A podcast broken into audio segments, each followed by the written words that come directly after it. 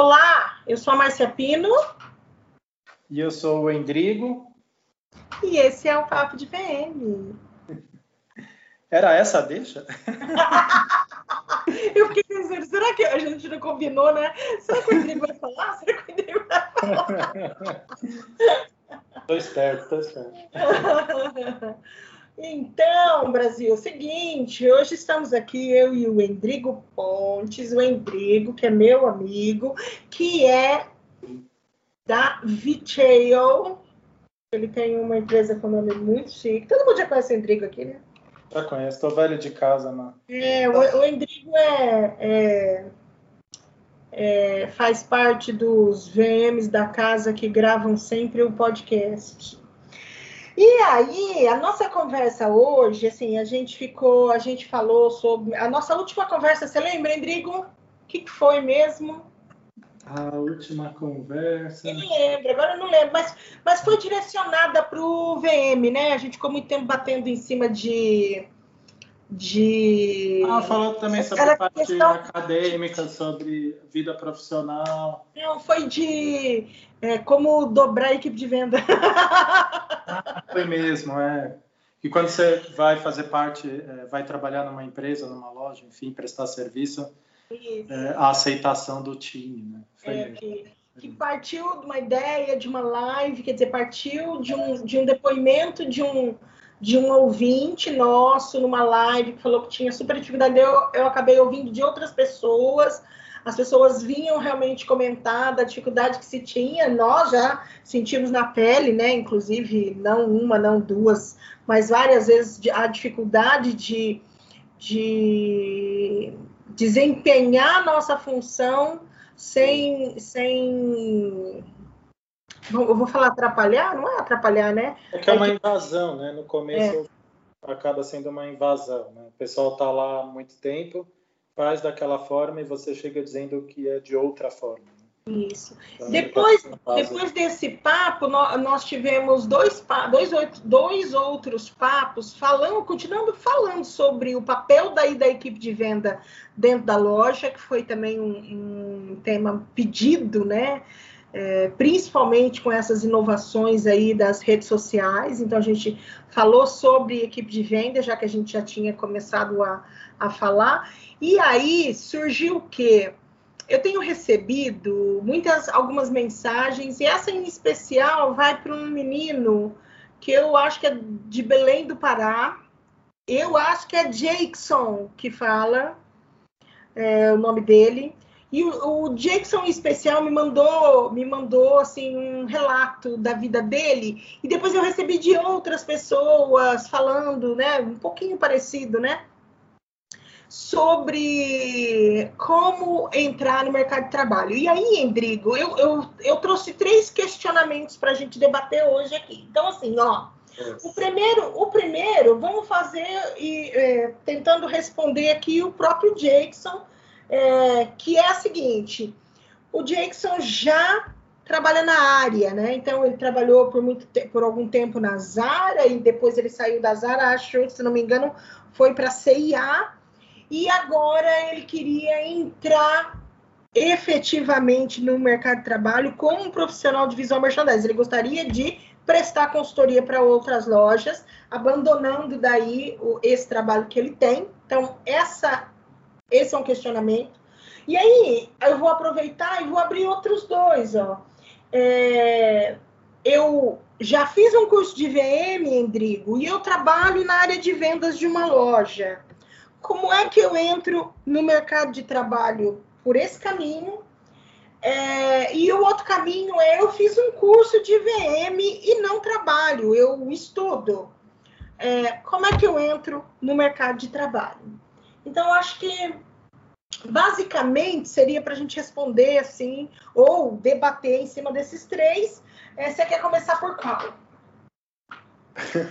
Vamos começar pelo nosso amigo lá de Belém, né? Que você falou? De Belém, o Jackson. Trabalhou na Zara e eu acho que foi CIA, ou, ou acho que foi CIA que ele falou para mim que estava é, nesse último trabalho na CIA.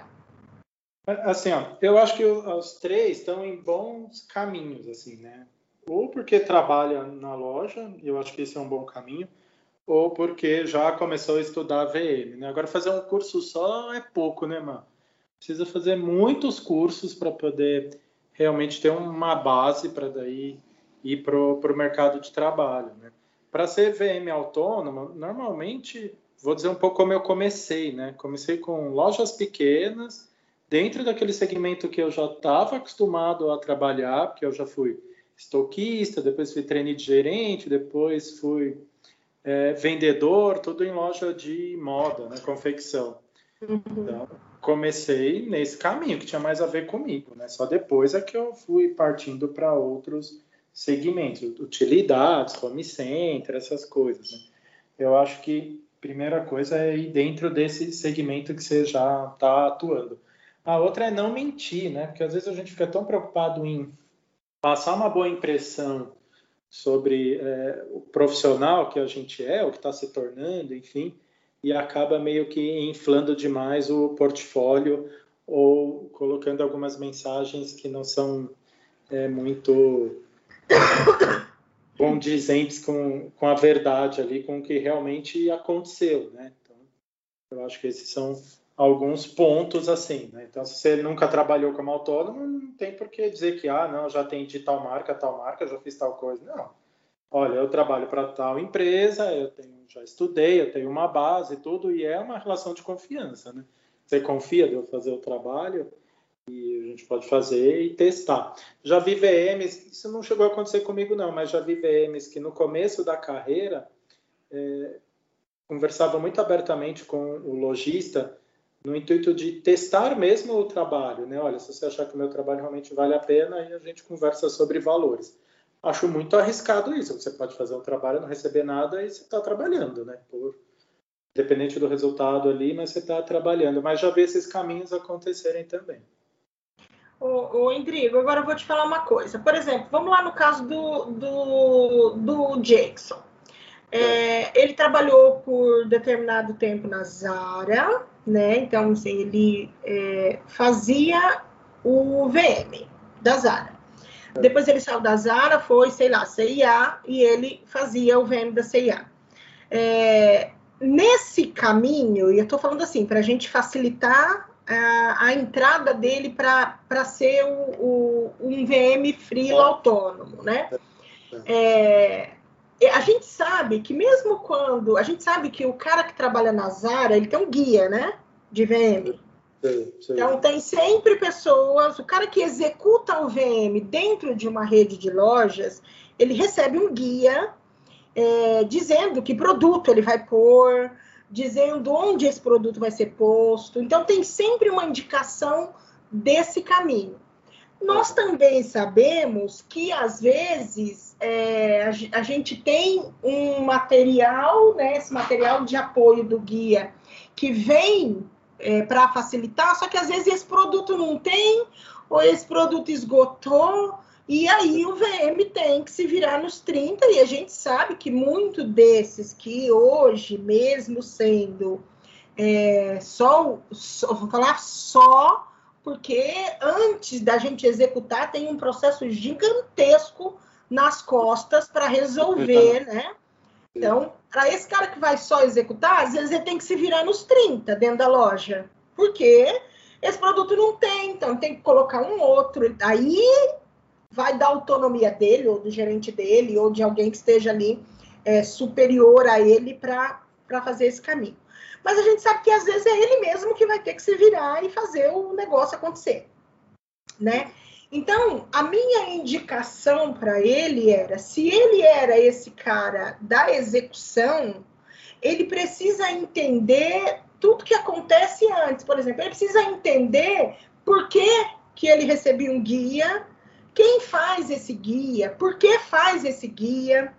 É, porque todos os processos estratégicos estão atrás da montagem estética que é o que a gente vê na loja, não é? Sim. É, então, mesmo assim, entender. ele precisa ter este conhecimento para que atua, porque assim, a gente sabe que ele sabe executar. Né? Que às vezes ele, ele, ele tem a criatividade de se virar nos 30, a gente também sabe, mas toda a estratégia por trás, né, que começa é, é, lá na diretoria, todo esse caminho precisa ser percorrido até chegar dentro da loja, né? É, ele precisa entender qual é a solução que está sendo dada ali com aquele guia e o porquê foi feito daquela forma. Então, se ele entende esse raciocínio, ele entende como que as técnicas de VM, isso que você comentou, é, de tudo que foi planejado antes de chegar esse guia na loja. Então, ele tem uma visão geral do que está acontecendo. Aí ele tem que traduzir isso lá no cliente dele. Exatamente. Ele não vai poder usar a mesma solução. Tipo, ah, Isso, na Zara que... trabalha essa quantidade de produto coordenado dessa forma, porque o equipamento é diferente, o produto é diferente. Muitas vezes, quando você chega numa loja menor, né, porque a Zara é uma grande empresa, mas chega numa loja menor que você vai dar consultoria, enfim, fazer um trabalho de freelance, os produtos não se coordenam, né? É, o próprio lojista precisa de um feedback a respeito disso. Então, se ele tem é, essa noção geral de como as coisas acontecem, aí sim, por isso que eu falo que tem que estudar a vida toda e começar pequeno, que senão dá um passo maior que a perna. Pega uma, uma loja grande, uma marca grande, você e tem... se queima, né? E se queima, porque de repente você tem um, uma boa conversa, você se vende bem, mas aí você se vende entrega ou não? Você só se vende?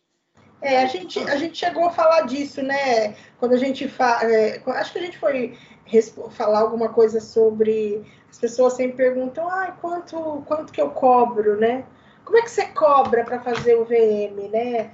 É, então, é aquilo, a gente cobra pelo que a gente entrega, né? Então, então é isso. Então, acho que o nosso primeiro desenho é esse. Se ele entende todo o processo estratégico por trás do que ele aplicava, ele consegue chegar num cliente e resolver o problema do cliente. Porque o que a gente não pode deixar é ele ir para o cliente trabalhar esteticamente.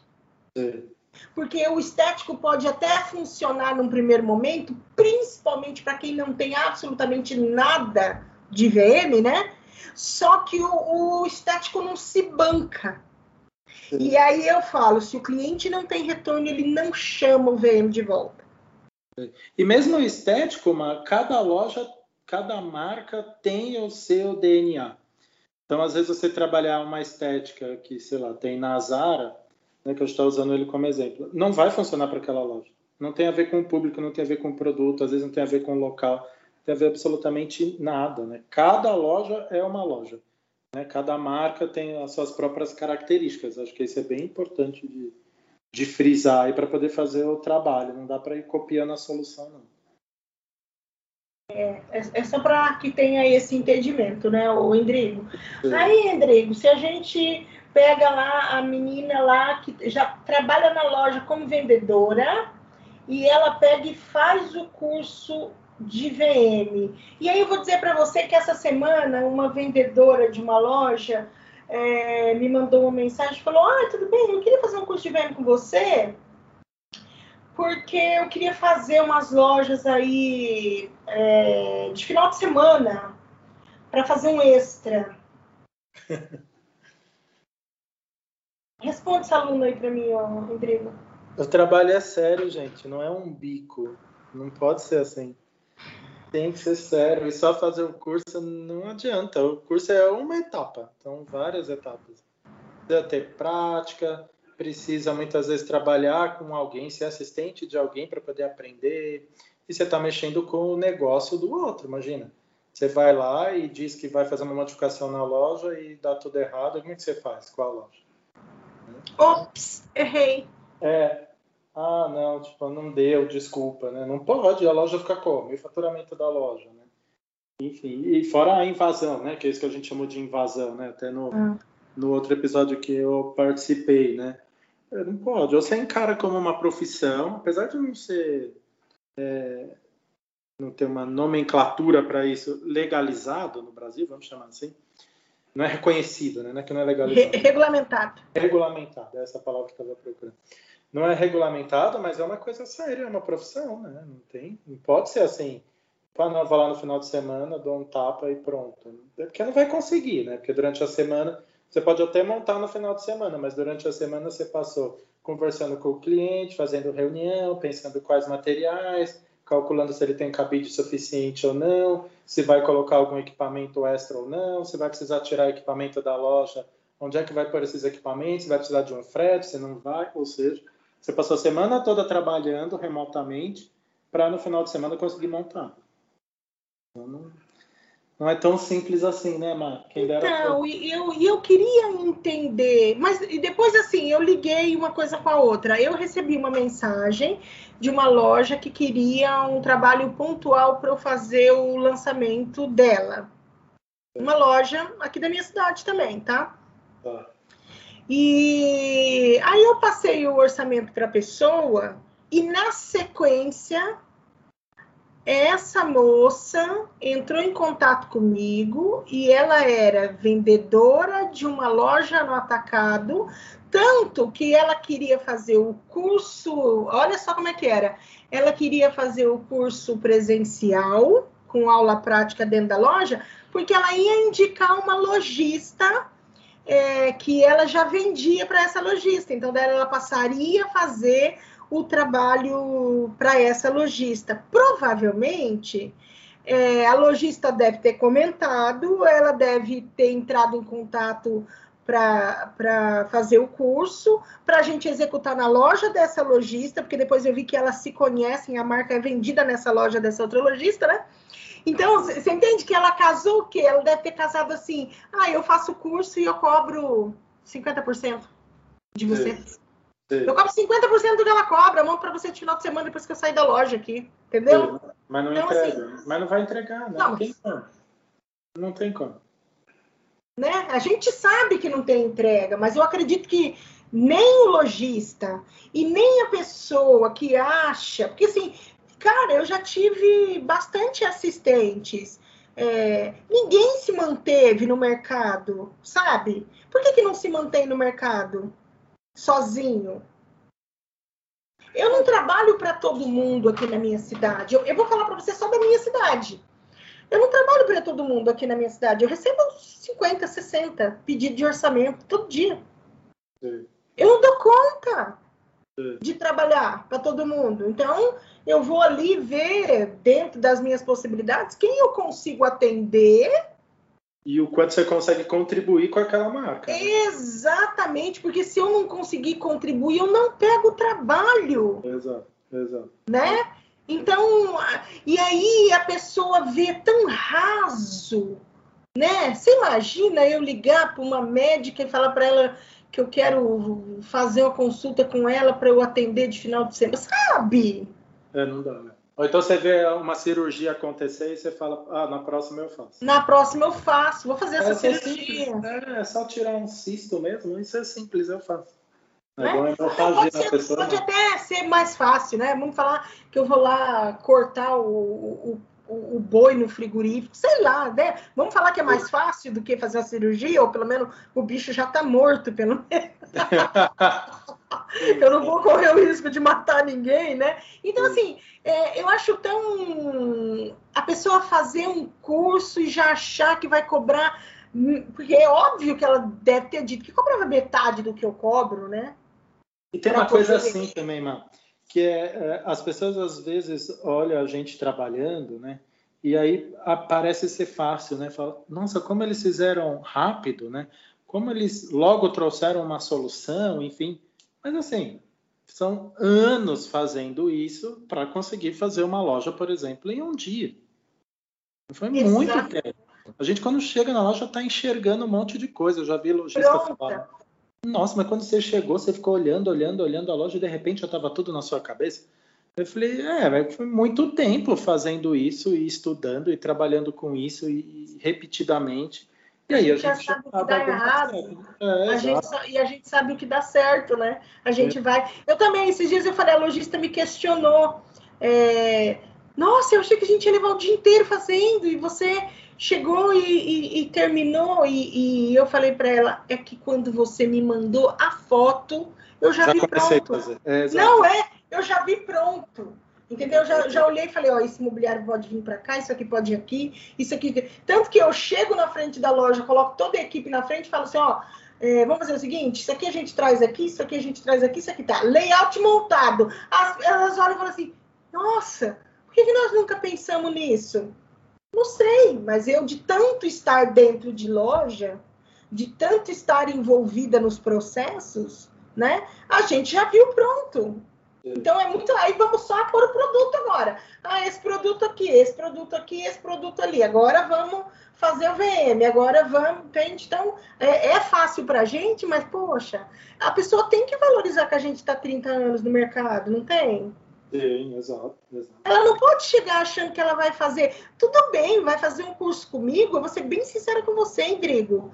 Eu dou todos os macetes, tá? Todos, todos. Eu Sabe esses workshop gratuito que todo mundo faz na internet aí? Que, que só aula.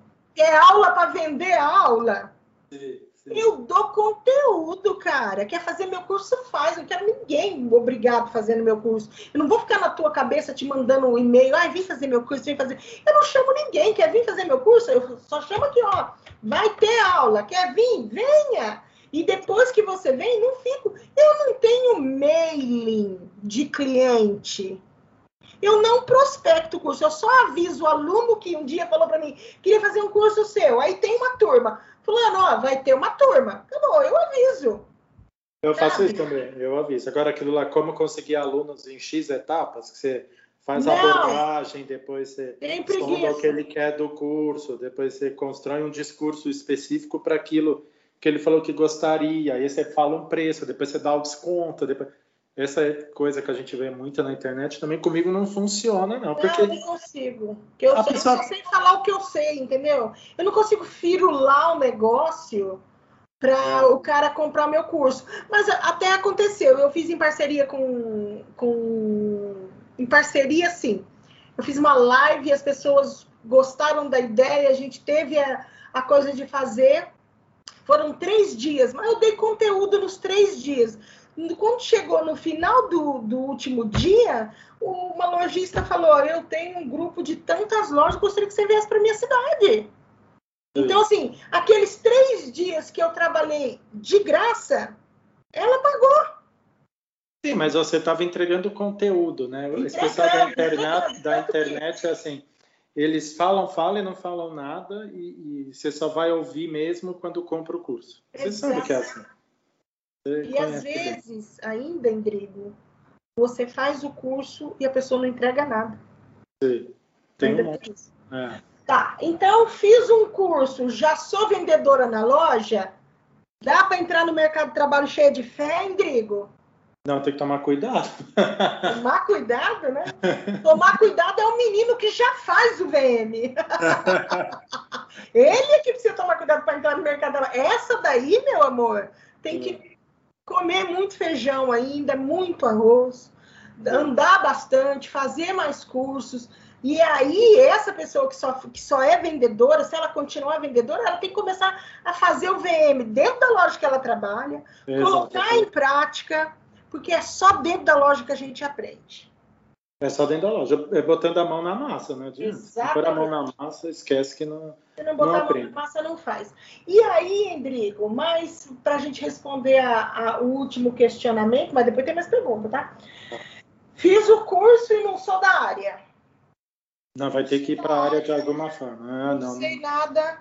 não, não dá para ser, não dá para ser freelance nem autônomo de jeito nenhum. Ou vai ter que trabalhar numa rede de lojas como VM operacional para poder aprender, ver como as coisas funcionam e tudo, ou vai ser assistente de um VM que já é autônomo, que faz trabalho freelance para poder aprender, e também leva tempo, né? Fazendo uma, duas lojinhas não, é coisa de anos, entendeu? Aí sim vai, vai para um caminho, senão não vai conseguir. Vai começar a montar a loja, vai ficar no meio do caminho, tudo bagunçado e o lojista tendo um infarto. Certeza. Rodrigo, a sua opinião pessoal. O que, que você acha que a pessoa acha que já faz isso, já faz um curso e, e, e, e mete a cara assim, querer é que trabalhar com outro? é que quando você olha de fora parece fácil, entendeu? Quando você vê pronto, você fala, não, isso é muito óbvio, por que eu não pensei nisso antes? né? É, você, igual você está falando, ah, a gente tem 30 anos de mercado, monta uma loja em um dia, uma tarde, consegue fazer uma loja inteira, mudando layout, mudando exposição, mudando foco de iluminação, pondo equipamento, tirando equipamento. Não, mas porque ele trabalha 30 anos com isso. Então quem olha de fora fala, poxa, eles ficam ricos, né? Porque cobram o valor de diária, se todo dia eu tiver um cliente desse, eu fico rico em um ano, né? É isso que eles pensam.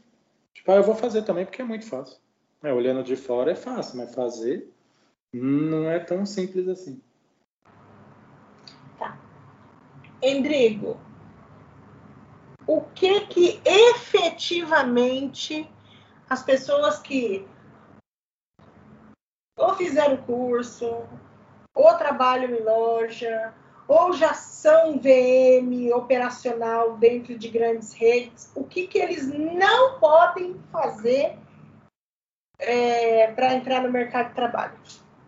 Mentir. Você entendeu, né? Mentir não pode, de jeito nenhum. Falar que já atendeu marca X e Y, pegar fotos de portfólio de outra pessoa para pôr no, no próprio portfólio, que isso a gente já viu várias vezes. Às vezes a gente recebe pessoas procurando trabalho, como a gente é independente, manda, deve acontecer isso com você também manda e-mail com o currículo e o portfólio pedindo emprego e a foto que está no portfólio é do nosso projeto, é projeto seu. Mas, mas, como assim, né? Como pode um negócio desse? Está dizendo que esse é um trabalho que você fez, sendo que quem fez fui eu, e você vem pedir emprego aqui? Então, acho que, que não pode fazer é mentir de jeito nenhum. Seja verdadeiro. Se você não tem experiência, não tem. Seja claro com o lojista. Olha, não tenho, mas é, eu estou disposto a fazer junto, vamos construir uma história juntos. Então, eu espero o voto de confiança do lojista, né? Você acha que mentir é a pior? Ah, é? Ah, não, não dá, não. Você não acha? Você acha que tem coisa pior aí? Porque primeiro você não vai ser aquele profissional que está dizendo o que é. Você está se enganando, enganando o lojista, tipo, está detonando a área, o mercado, porque daí você faz um trabalho desse.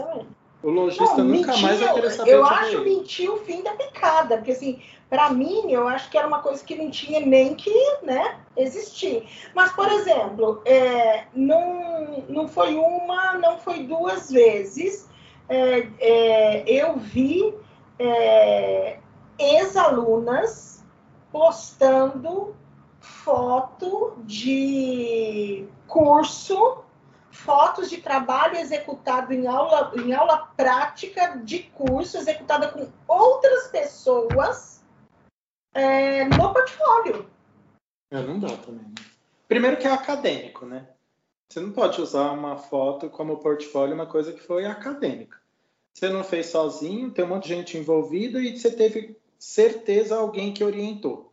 O professor, um orientador, enfim, alguém realmente profissional estava ali guiando tudo para que aquilo chegasse naquele resultado.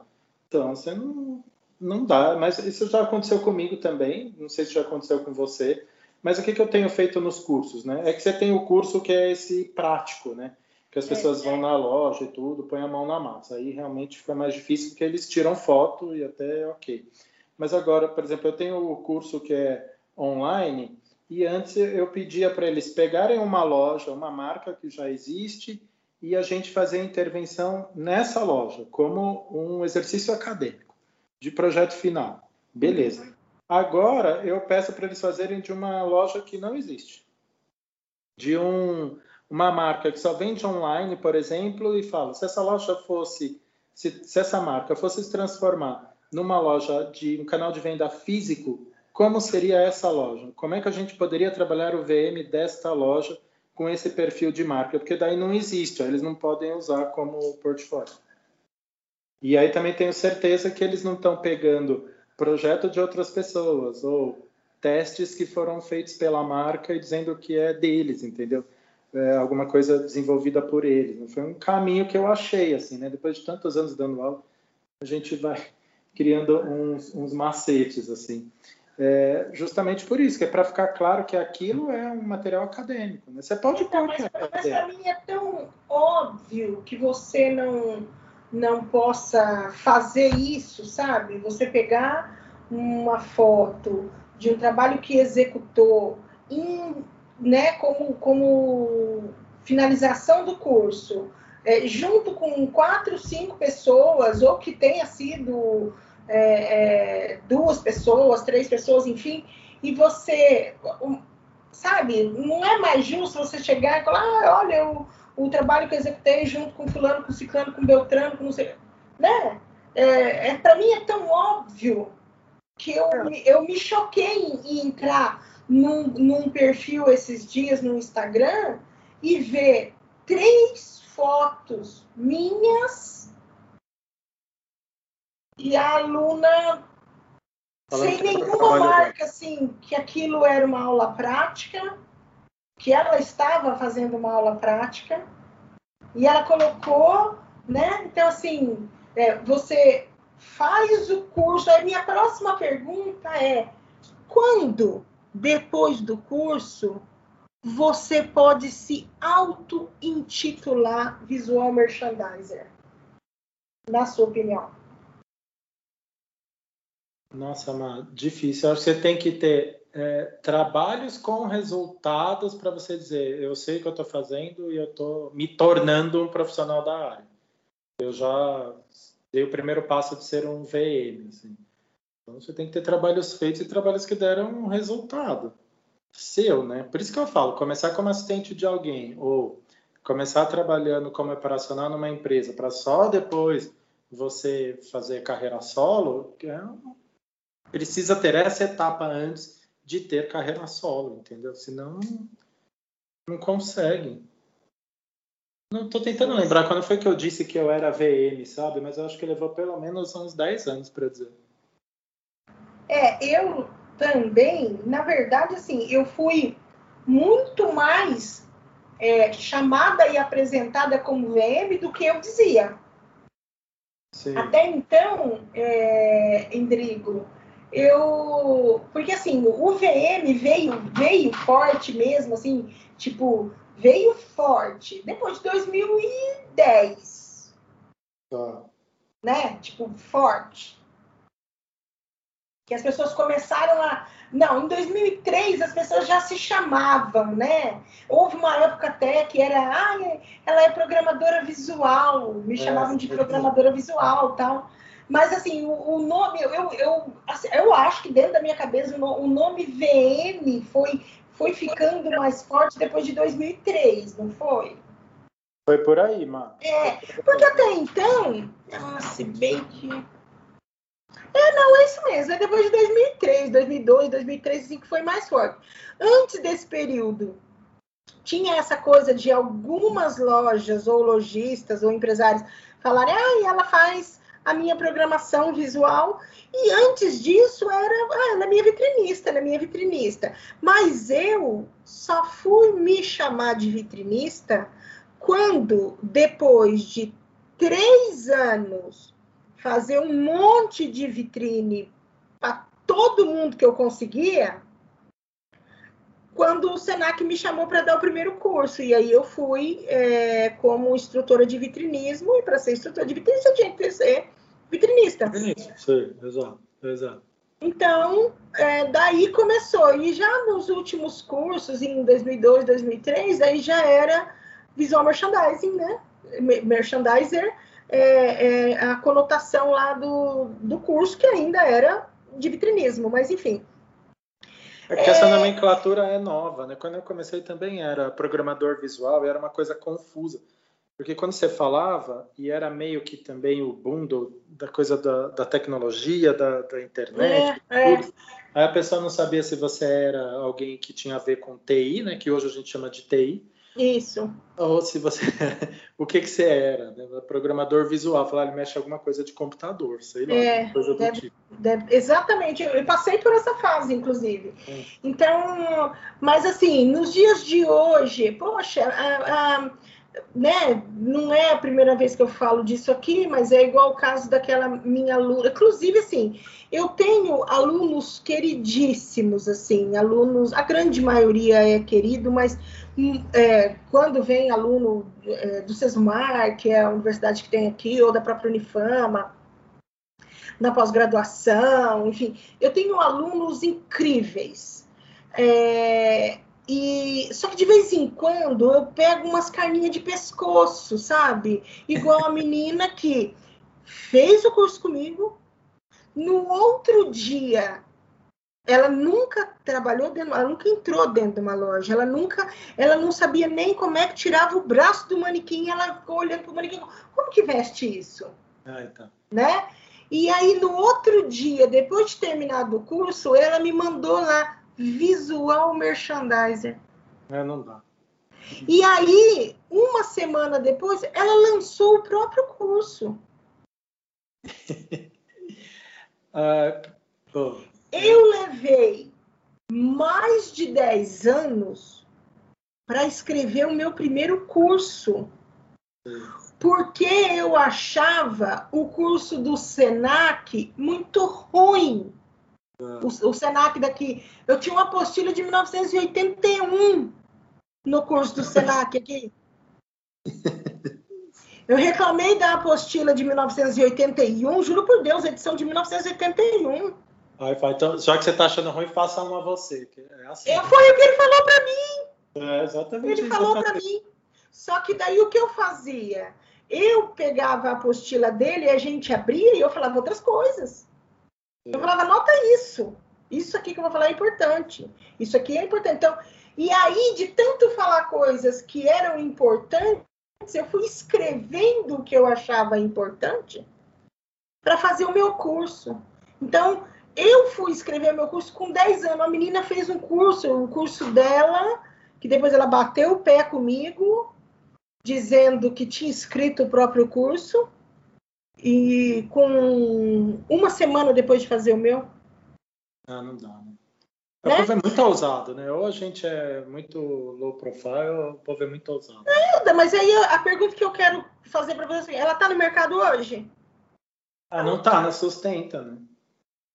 Exatamente, porque gente ruim, gente ruim, não se sustenta no nosso mercado, porque não entrega. Eu lembro aqui, antes de, antes de abrir o escritório, Foi eu trabalhei... Não, não.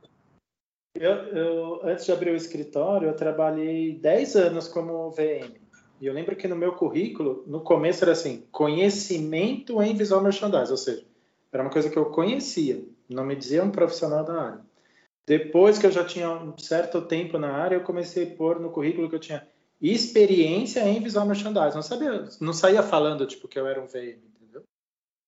Porque eu achava aquilo muito pesado para mim para falar, tá, eu mando lá no meu currículo que eu sou VM, eles me chamam, me dão uma loja inteira na mão e se eu não der conta, como que é isso? Então, eu levei um tempo para poder. Depois que eu tinha estudado muito, eu tinha feito muitas coisas, eu tinha trabalhado em muitas marcas já tinha lido muito guide de vitrine, já tinha participado de muita consultoria, que assim dei muita sorte também. A maioria das empresas que eu trabalhei tinha consultoria na área de visual merchandising. Então eu absorvi o máximo possível, eu participava de tudo, estava em todas as reuniões, estava em todas as modificações de loja, de dia, de noite, madrugada, do jeito que fosse, às vezes sem ter como ir embora. Mas eu ia para poder aprender, entendeu? Mas depois é, eu dizer, ah, você sabe o que, que eu lembro? Para você ter uma ideia? ah, aqui não tinha muito forte, né, essa coisa do de informação, né? Não tinha, né? Quando a gente começou, não tinha informação. Você sabe o que, que eu fazia? Eu frequentava o, as palestras e workshops aqui do, do, do sindicato do varejo, do, sindicato do, do Sindivest, né, que é o sindicato das indústrias, é, que eles traziam profissionais de fora para mostrar foto de vitrine, ou, presta atenção, mas ele mostrava foto das vitrines internacionais com foco no produto, mostrando, olha, a tendência está falando que vai usar verde-limão. Aí ela abria uma tela, e era sempre assim, é, em grandes anfiteatros, até em cinemas aqui de Maringá eram alugados para esses eventos, e aí ela abria aquela tela gigante com aquelas vitrines internacionais e eu só, só anotava. No final, Endrigo, ela vendia o CD com ah, todas as fotos que ela apresentava, tá? É, coisa assim, sei lá, 50 reais. Era, não era barato, não, porque 50 reais. Hoje, 50 reais é muito dinheiro, inclusive, porque nosso dinheiro perdeu tanto valor, né? É, mas assim, era, era caro, você entende? Mas valia a pena eu comprar, porque eu podia trazer na minha casa, no meu computador. Nem tinha, acho que nem tinha internet ainda. Eu acho que hoje era como você pagar, sei lá, mil reais num CD com foto. Exatamente. Só que, como eles tinham, ela ficava falando das tendências de moda e eu, Endrigo, olhando as tendências de vitrine. O que que as pessoas estavam fazendo? Quais eram os manequins? Como é que esse produto estava apresentado? Então, ela mostrava uma mesa dentro de uma loja para mostrar lá o, o a, a blusa de lese. É, é mostrar a blusa de lese que estava em alta e eu olhando o tipo de exposição. Então, assim, eu comi muita poeira, igual você, Endrigo, de ir nos eventos, é, comprar o CD, é, ia, não sabia nem como é que voltava, era bem isso, você entendeu? Então, assim, aí as pessoas olham, né? É, é, ai, ai, ela ganha dinheiro com com VM também vou ganhar. Oi? Ela ganha dinheiro fácil, né? Oi? Ela ganha dinheiro fácil. Cara, eu gostaria muito, sabe, dessas pessoas que acham que o nosso trabalho é fácil, que elas viessem é, é, realmente é, dentro de uma loja e, e, jogar dentro de uma loja e falar, agora faz aí, amor, para você ver se é fácil. Poxa, sabe? Para a gente entregar o que a gente entrega hoje, né? A gente Sim. investe. Eu lembro, e, eu lembro quando. E, e, a pessoa vem do nada, né? Não sei quer nem. Sentar na janelinha. É, quer sentar na janelinha. Essa geração que acha que é mais esperta que a gente. Eu acho que eu fui o mais esperta que eu podia, porque eu tirava leite de pedra aqui no meio do Maringá, rapaz. Sim. É, você ainda está numa cidade bem menor que São Paulo. Né? Nossa, sem comparação. Ah. E, eu... e aí tinha. Você conhece ela, Renata Miranda? Ah, ela é de São Paulo, era, ela trazia essas palestras. O sindicato trazia ela para fazer estas palestras para cá. A última palestra da Renata foi em 2010. Eu lembro que foi quando eu entrei na Expor que a gente patrocinou, colocou um manequim sentado no meio da plateia, sabe? trouxe, ah, foi muito bacana, assim. Daí você vê, eu que sempre acompanhei, eu acho que já fazia 20 anos, não, 10 anos que eu, foi 2020, é, faz, é isso. Já fazia 20 anos que eu acompanhava a, aquelas palestras e um dia eu pude patrocinar junto com a Expor. É, é legal isso. O evento, sabe? Então, assim, foi muito, muito legal. Foi a última palestra. Depois disso, não teve outras palestras mais aqui é, é, focadas nisso, né? Mas por quê? Até porque talvez com a coisa da internet muito, né? Muito estava muito mais fácil para todo mundo. A, a internet torna tudo muito. Portal da, aquele portal da Use Fashion, lembra? Lembro. Você lembro, chegou a assinar? Assinante. assinante era, assinante. É, tinha um online e tinha um físico, chegava uma revistinha também. Exatamente, exatamente, chegava uma revistinha. Então, assim, é, era muito legal, né? O, ou seja, a gente se virava. Hoje eles têm um monte de informação, um monte de coisa. Eu, eu sempre digo assim, ó, uma pessoa que vem depois de mim, ela já vem com 50% mastigado, mas é só 50%, velho. Eles têm que mastigar os outros 50%. É porque vocês... hoje você tem acesso aos professores, né? Na nossa época era muito difícil você achar alguém que pudesse ensinar.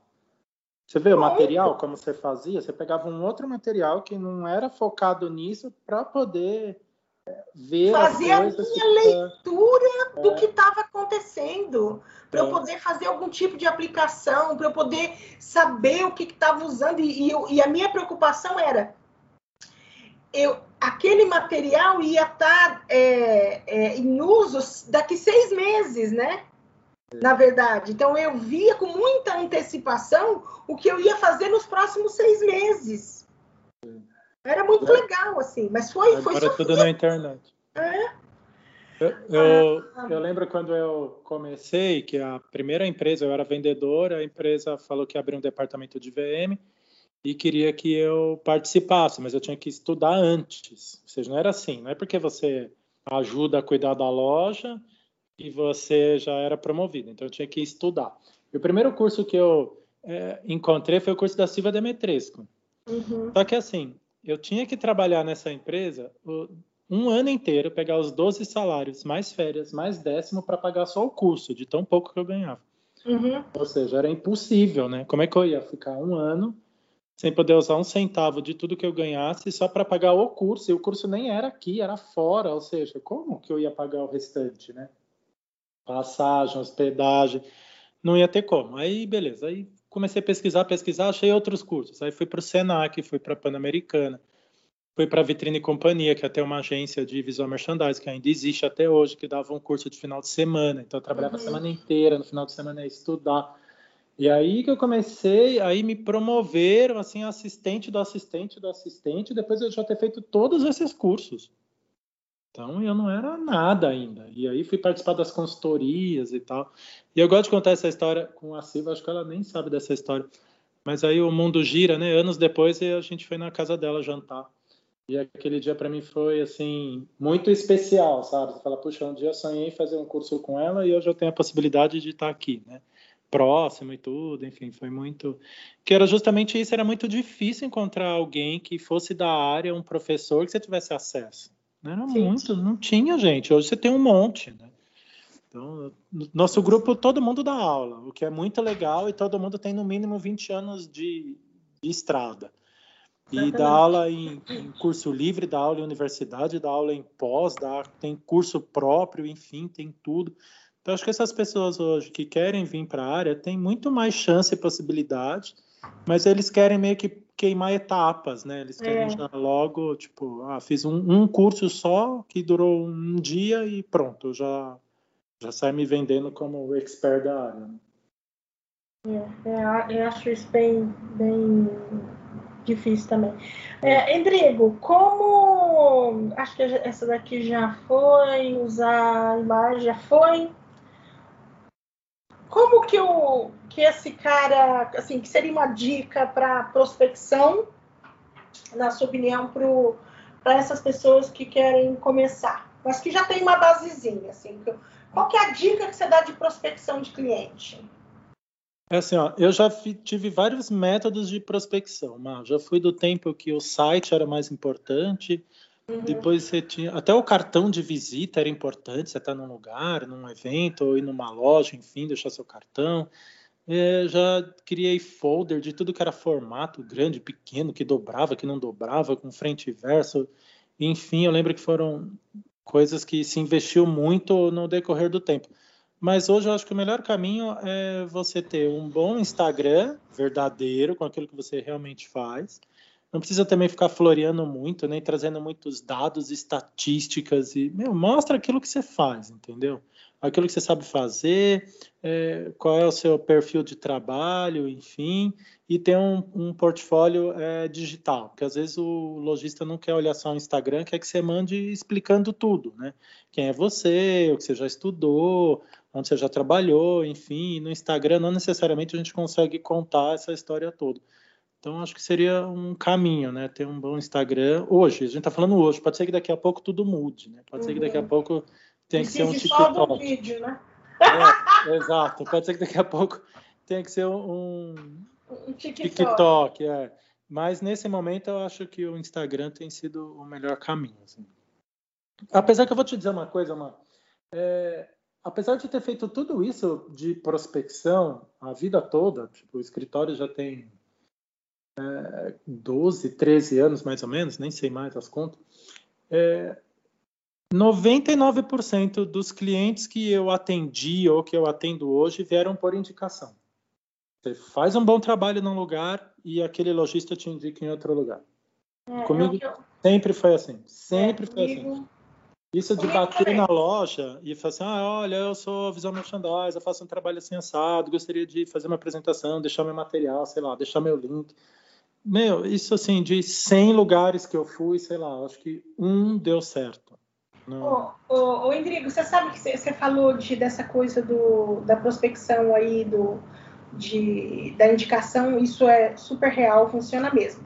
Mas é, eu vou dizer para você, ó, É, quando eu comecei, então, antes eu era vendedora de loja, fui fazendo meus cursos, depois fui trabalhar numa fábrica, é, continuei fazendo meus cursos, né, fui me aperfeiçoar no que eu achava que era necessário para eu agregar na minha carreira, é, continuei estudando, e quando eu falei, não, agora eu vou entrar é, freelance nessa conversa, nessa história, que quando eu comecei também era tipo, ai, ela não trabalha, ela não faz nada, né? Então, tipo, é, era como se eu fosse uma. Fútil. Uma fútil total. Uma fútil. O que, que você faz? Ah, eu faço vitrine. Ai, que dó. Né? É. Ah, ai, que dó é. dela tal. Aí eu sempre brinco, gente, acabei de trocar um áudio. eu brinco que eu tenho áudio, né? Eu brinco que eu tenho áudio. Eu não tenho um áudio, não. Mas é bem isso. E, e aí, Endrigo, é, eu tive um start. É, eu, eu fui trabalhar de freelance num escritório de arquitetura. E, e aí eu entendi que para prospectar cliente, para mostrar o trabalho que eu gostaria de executar dentro da loja, precisava conhecer esse cliente, né? Para conhecer esse cliente, nada melhor do que se eu vendesse um produto. Eu me achava uma péssima vendedora. Inclusive, eu me acho uma péssima vendedora, porque eu não sou uma vendedora é, normal. Então, não é porque você vai falar para mim que você quer um equipamento é, preto para botar na sua loja, eu me dou esse projeto. Eu quero esse projeto para saber se esse equipamento preto vai ter funcionalidade na sua loja. Então, e aí eu comecei a vender Instant Shop tá. para esse escritório de arquitetura. Então eu é, então chegava os projetos no escritório e a gente ia botar o, a Instant Shop. Então eu era que vendia então eu pegava o projeto, eu que colocava não nessa parede vai tanto disso, vai tanto disso. Então era eu que fazia todos esses esquemas. Então eu atendia o cliente. E enquanto eu atendia o cliente, o cliente falou, mas você entende disso? Ah, mas é porque eu sou VM. Ah, você é VM? Sou. Oh, mas então você podia montar a loja para mim? Monto. Quanto você cobra? Aí eu entrava para a loja, fazia a loja. Esse é. cliente abriu uma outra loja, ele já me chamava. chamava e ele me chamava, e daí ele abria, o amigo dele abria a loja na cidade, então ele me indicava como fornecedora né, de equipamento. Sim. E eu, daí, quando eu saí do escritório, eu falei, cara, eu preciso ter uma representação, porque daí eu saí do escritório, quem representava a Instant Shop era o escritório. Eu não fui ligar lá na Instant Shop e falar, olha, eu que vendia. Sim. Deixa eu continuar? Não fiz isso, tá? Sim, sim. Eu simplesmente, e todo mundo na Instant Shop me conhecia, mas eu não fiz isso. Saí do escritório, o escritório continuou, continuou com, a, com a representação, e eu mandei um e-mail para expor manequins. Porque eu sempre tive uma paixão. Por e eu já indicava a expor. Já indicava desde 2002 eu já indicava expor para os meus clientes. Aí eu mandei uma mensagem para expor e seis meses depois eu recebi uma, um e-mail do Otaviano falando que é, seis meses depois, eu já tinha até quase que esquecido, desistido, continuava indicando, ganhando minhas comissões, mas e aí o Otaviano me mandou uma mensagem falando, olha, nós vamos montar um time. Fulano de tal vai entrar em contato com você e marcar uma conversa. Deu umas duas semanas depois, eu fui para São Paulo a convite da Expor, sentei lá no escritório, conversei com, e que daí ele estava realmente formando um time, mas e aí eu achei, eu preciso olhar nos teus olhos é. para saber se você, né, vai, então tem que você tem que vir aqui.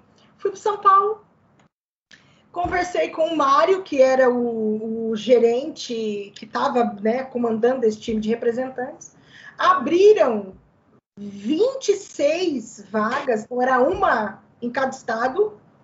Fizemos uma convenção em São Paulo, onde eu conheci a Ju. Tá. E comecei a vender e expor. Isso em 2010.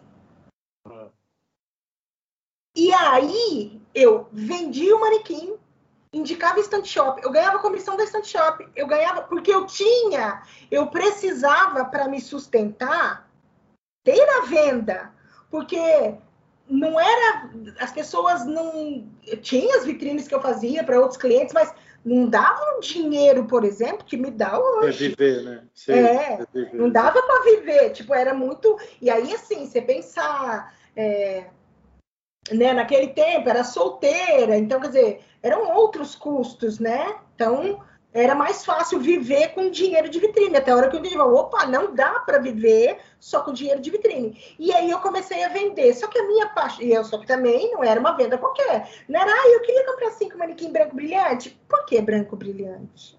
Me passa seu projeto. Manda foto da sua vitrine. Então, eu sempre fiz um atendimento e eu hoje eu falo para você, eu sempre achei que eu, eu era uma vendedora medíocre. E no fundo, no fundo, não eu era, você ajudava fui uma vendedora. Eu sou. Exatamente, eu sou, eu sou. O, na verdade, não é uma venda, é uma consultoria, sabe? É, é, a venda com experiência. Eu já fazia isso há 30 anos atrás. Exatamente. eu só me dou conta hoje. Ah, ah. Eu só me dou conta hoje. Aí eu comecei a vender, vender, vender, vender e continuei. Daí o manequim foi me dando muita, muita abertura deixei instant shop que dava dor de cabeça, né? Ai, dor de cabeça que eu tinha que responder onde é que estava o, o, o, negócio do cara, onde é que estava o material do cara, aí tinha transportadora, aí ah. muito rolo, um sistema difícil de venda, tudo. Deixei instant shop, mantive meu manequim e quanto mais eu vendia manequim, mais eu conhecia cliente, mais eu vendia uh, o meu trabalho. E a partir do momento que eu comecei a vender meu trabalho para os meus clientes, os meus clientes começaram. Então, eu falo para você, eu não prospecto desde é. 2012.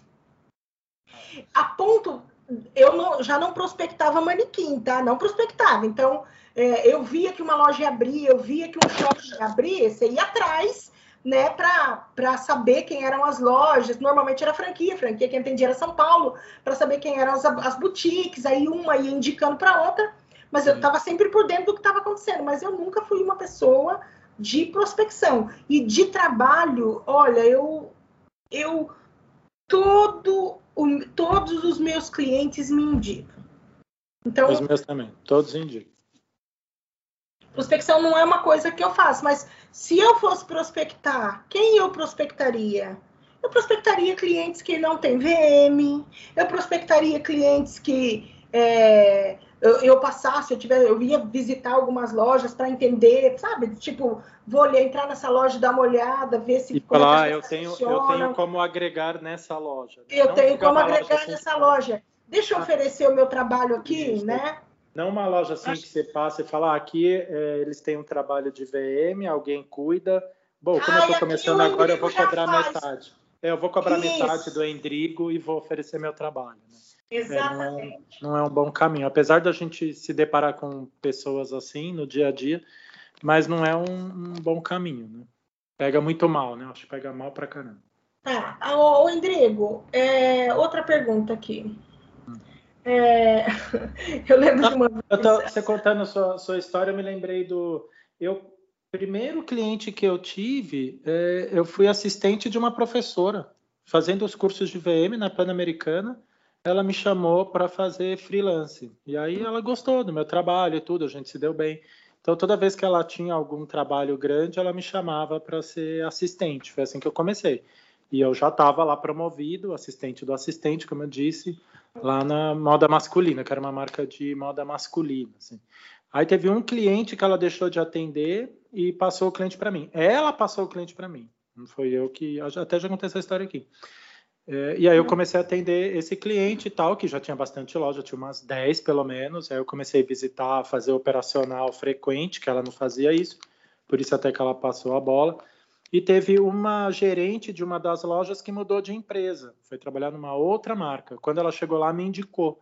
Então aí eu já tinha dois clientes, um com seis lojas, outro com dez lojas. Foi aí que eu deixei de trabalhar para moda masculina, que era onde eu era CLT, registrado direitinho, e comecei a ideia do escritório. Eu falei, ah, eu vou tentar, né? Se der errado, eu volto. Tanto que eu deixei as portas abertas, eu avisei para onde eu estava indo, o que eu estava fazendo, não era concorrente deles. É, aí eu falei, bom, eu, é uma tentativa, é um sonho, né? Se não der certo, eu venho aqui bater na porta de novo, né? E aí, mas, mas aí deu certo. Mas eles são meus amigos até hoje, todo mundo. Você falou uma coisa importante. Não é só o lojista que indica a gente. Os funcionários indicam também, né? Também, também. Já fiz várias lojas de, loja. de, funcionário que muda de loja e fala, ó, oh, tem tal pessoa que ajuda, ah. tem tal pessoa que pode te ajudar aqui, tem tal. Então, assim, isso acontece muito, né? Então, é por isso que eu falo da, de quanto é importante a, a, atitude que a gente tem dentro da loja, tanto com o lojista, né, de ter responsabilidade no que está se entregando para ele, quanto com a equipe de venda, porque são dois indicadores nossos, né? Eles são indicadores. Eles indicam a gente, mudam de emprego e continuam indicando a gente, por quê? Porque eles viram um trabalho funcionar a gente viu a gente resolver um problema, né? Então acho isso muito legal. E porque a gente também não atropelou o trabalho deles, porque tem isso também, né? Eu já vi VMs que chegam na loja e é, se posicionam de uma forma tão ruim que acaba é, queimando o filme do gerente, sabe? Desnecessário. Uhum. Desnecessário, né? Uhum. Então, deixa ele fazer o trabalho dele, você faz o seu, você tem que fazer um trabalho juntos, né? Ah, mas o cara é ruim, ah, mas o cara não entende nada. Ué, também é seu papel ensinar para ele, por isso que você está aí. Porque se ele soubesse tudo, você não era contratado, né? Ninguém ia ter te chamado. Então também esse é o papel, ensinar para ele qual é a importância, como ele vai manter, como que vai ser essa frequência de trabalho, né? Aquilo que a gente já comentou, né? De ter uma integração ali com, com a equipe. Aí o cara confia de te indicar quando ele mudar de empresa. Agora, se você não, não tem uma boa relação com ele, quando ele muda de emprego, não vai falar nunca de você. Porque, ah, não, a pessoa vem aqui Exatamente pisora meu trabalho, me queima, tipo, não, não vou. E aí a nossa última pergunta. Quantas voltas no varejo a pessoa precisa ter dado para montar o próprio curso e para dizer que dá consultoria? Nossa, mano. É, bom, eu levei 10 anos para dar. E Ixi, eu nem montei o curso com 10 anos. Eu fui dar aula numa escola técnica de moda, usando o material que eles tinham, mais do que eu estava levando de material. Lembra que a gente passou por isso da apostila, né? Uhum. De atualizar a apostila. Lembra que também não ganhei nada com isso, em ajudar a desenvolver todo o material. Tipo, são coisas assim que às vezes faz parte, sabe? Ou você está junto ou você não está junto. E, mas você está pensando sempre num crescimento lá na frente. É, eu levei 10 anos, mano para chegar nesse ponto aí. E o curso mesmo, meu, dizer assim, ah, um curso do Endrigo particular, levei mais uns três, então uns 13 anos depois, mais ou menos, que eu tinha entrado na área. Poxa! É um tempinho. É, então, e aí você vê a pessoa é, fazendo um curso e colocando que dá a consultoria fazendo um curso e montando um curso na sequência, né? É, não, não dá. Então, é, eu acho que assim, é, para entrar no mercado de trabalho hoje, da, na área do visual merchandising, tem muito campo. Às vezes eu fico, às vezes eu fico, lembra? Eu sempre falo que eu pago de amarga aqui. É, eu não tenho, eu não tenho, e todo mundo já me conhece, sabe que eu não tenho um centavo de modéstia. Eu não tenho medo de concorrência, até porque, desculpa, eu sou muito foda. Não, né, eu acho assim, Entende? o mercado eu tem não tenho medo. todo então, mundo. Tem mercado para todo mundo. E eu, e eu digo assim, ó, tem um mercado tão gigante aqui na minha cidade, tão gigante. Mas o que que acontece aqui? As pessoas que vêm para cá não entregam. Sim não entregam o que precisa ser entregue para o lojista, não ajuda, o lojista não percebe uma melhoria, porque assim, não adianta ter uma melhoria visual, tem que ter uma melhoria estratégica, do negócio já funcionar, o buraco é mais embaixo. Então eu falo. Tem que ter um porquê, né? Não exatamente, é só assim, ah, esse cabide vai aqui, o outro vai mercado, na sequência. Uhum, por quê? Por que, que ele vai assim? Ai, parece aqueles vendedor chato de loja, Rodrigo. Por que, que você botou aqui? Posso pôr o verde é. na frente? Mas eu posso Exato. puxar o verde na frente? E se eu pegasse todo o verde e pusesse lá naquele cantinho? Eu posso trazer um eu posso não sei o quê. É. Eu posso. Ou então pergunta assim: você usaria dessa forma? Você está fazendo moda feminina. Aí você fala, e pergunta assim para você: você usaria dessa forma? Fala, bom, normalmente eu não uso roupa feminina, não por nada, mas porque, tipo, não, não tô habituado. Então, na verdade, eu não usaria nada do que está aqui, né? Agora, você pergunta, por que, que eu fiz assim? Ah, vou te falar sobre o comportamento de consumo da mulher. Aí isso eu sei te dizer. Então, tudo bem. Mas é, é, isso. é por aí, é por aí. É. Então, eu falo, quer entrar no mercado de trabalho? Então, para o Jackson, que já fera na Zara, fera na CIA, eu acredito, não sei, ele não me disse se fez cursos, não fez curso, faz mais uns dois cursos aí, mas independente disso, entra na honestidade na loja, fala pro cara, olha, eu trabalhei tantos anos na Zara, eu trabalhei tantos anos posso te ajudar aqui? Vamos, vamos começar junto. Oferece o trabalho, faça com humildade, com responsabilidade de entrega. É, vai fazendo o seu portfólio próprio, sem ser é, é, de Zara e de CIA, né? Vai fazendo o portfólio e vai andando, porque nós temos um mercado para todo mundo. Ele está lá é. no Belém do Pará. Eu tenho um monte de lojista do Belém do Pará, de Belém, que manda mensagem para mim: que dia que você vem aqui? Que dia que você vem? Eu não vou. Como é que eu vou em Belém do Pará? Não tem como. É muito é. longe para mim o custo disso, né? Você vai pagar 10 mil para eu ir aí? De passagem, né? é, não dá. É, é só de passagem vai ser seis, né?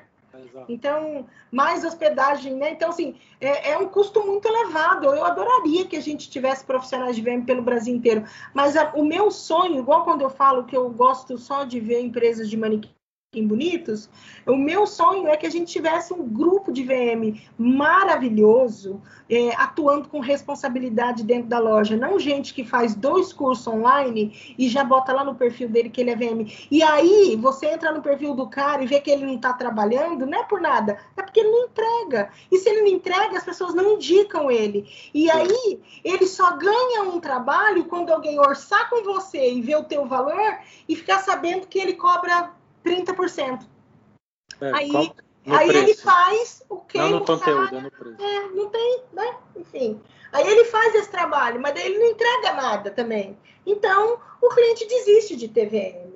Então, eu acho que para entrar no mercado de trabalho, precisa ter responsabilidade pelo que vai executar na loja, porque a loja é um, um filho para o lojista. É um lugar de onde ele, na grande maioria das vezes, é o Faz a vida ali é o ganha-pão dele. Então, eu acho que, acho que a palavra é responsabilidade. Eu né? acho, eu acho, eu acho. Você falou de Belém do Pará, eu estou dando aula agora, estou com uma turma na Belas Artes, e tem três alunos que são de, do Belém do Pará. É bem Quem carente são? lá.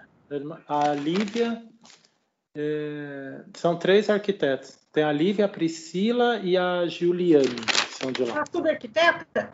Tudo arquiteto, é. são todos arquitetos que estão querendo entender como funciona o visual merchandising para poder, então, começar a trabalhar com a arquitetura comercial. Que legal. Então, não é assim, ah, eu fazia residência corporativa, agora eu vou. E alguns deles já trabalham numa rede de farmácia, no departamento de arquitetura de rede de farmácia. Mas eles falam, tá, a gente só, só conhece a respeito desse segmento, a gente quer aprender sobre outros segmentos.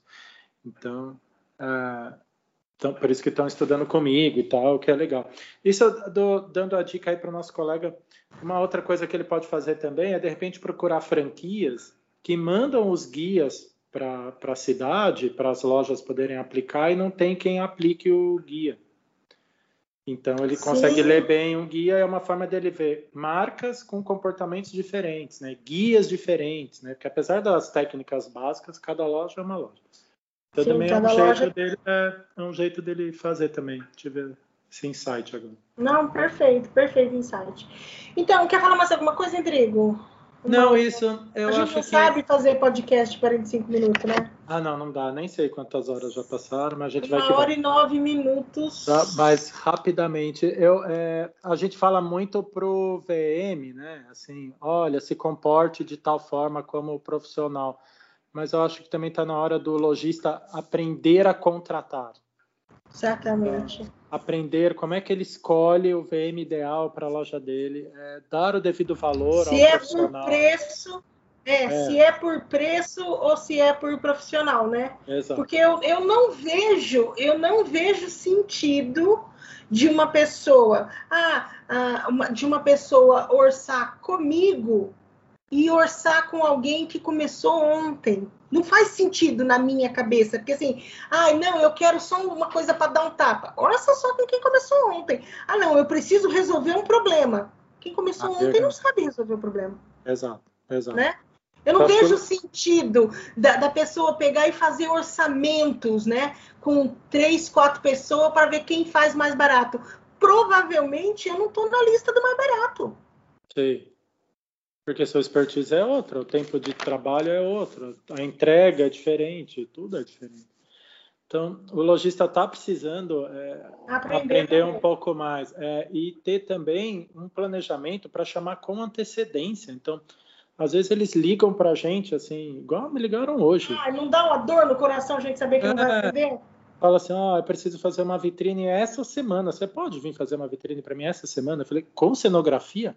Com cenografia. Tipo, é impossível, não tem como. Só se eu tivesse um galpão com um monte de equipamento e olhe lá ainda, é, com um monte de material, se daria tempo, porque você tem que ir na loja, ou você tem que receber fotos, você tem que receber medidas, você tem que mandar um desenho para ele aprovar. Você tem que pensar. Você tem que pensar o que você vai fazer para a marca, você tem que conhecer a marca, você tem que entender é. quem é o público, quem é o produto, olhar o Instagram deles, enfim, na melhor das hipóteses, ir na loja, ficar um pouquinho na loja ver o que rola, ver quem são os concorrentes, ver como são as outras lojas na mesma rua, no mesmo shopping.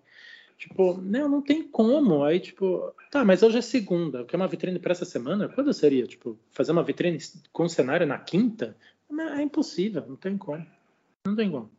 Exatamente. Então, o lojista precisa ter esse melhorar mais esses times na hora de chamar, na hora de contratar, porque você está querendo uma vitrine para agora, é o lançamento primavera-verão, mas tá, quando é que você começou a pensar no produto? Tenho certeza que não foi hoje. O produto você já está pensando há pelo menos quatro meses atrás. Você já compra, se foi desenvolvimento seis meses atrás, sete meses atrás. Então, tipo, como que só agora você lembrou que, putz, precisa de uma cenografia de vitrine, sabe? Então precisa. Aí fica desesperado e vai achar qualquer um aí que vai fazer besteira. E aí vai tomar bronca, raiva da, da área de VM, né? Acha que não Exatamente. funciona. Exatamente. Vai encontrar alguém que faça para quinta-feira. Só é. que você vai ver a entrega de quinta-feira, né? Exato. Se o cara estiver muito sem fazer nada, tipo, tava dormindo quando ela ligou e falou: tá bom, vou levantar agora e fazer um desenho para você. Vamos fazer um desenho, procurar os fornecedores, ver se eles entregam, ver se eles fabricam, né? Exato, é. Eu preciso, então assim, tem, são tanta coisa no processo que, que fica difícil, né? É, é isso, Endrigo, é então. Isso. Eu quero agradecer Obrigado. a sua presença, dizer que é sempre muito bom ter você aqui comigo. E já vamos, já vamos agendar um outro papo aí, uma outra conversa. Já, já tá rolando outros starts aqui. Estou ouvindo é... falar que vem um pessoal bem gabaritado aí, ainda mais gabaritado do que os que já passaram por aqui. Aqui, tá. eu acho que a gente só passou gente boa aqui e ainda tem tá gente tá boa. Não, tem gente boa para repetir, tem gente boníssima para fazer a primeira vez. Tem VMs de fora do Brasil, brasileiros de fora, que estão que atuando fora, para a gente conversar sobre as diferenças aí de mercado, de como é que tá as coisas, né, depois da pandemia, reabertura, enfim, depois da pandemia não que ela não passou, mas enfim, durante a pandemia, né? Então tem um monte de papo bom para vir ainda, tá bom? Eu agradeço muito. Você sabe que eu adoro participar. Esse episódio, acho que 79, né, que a gente estava falando. Eu 79, nem falamos. 79. Eu não sei se esse é o décimo ou o décimo primeiro que eu participo, então estou bem feliz. Ai, mais, mais de 10% deles estou por aqui, estou feliz, Paco. Não, tá certo, então. Obrigada, Endrigo. Obrigado, Obrigado, gente. Eu sou a Márcia Pino e esse foi Papo de VM.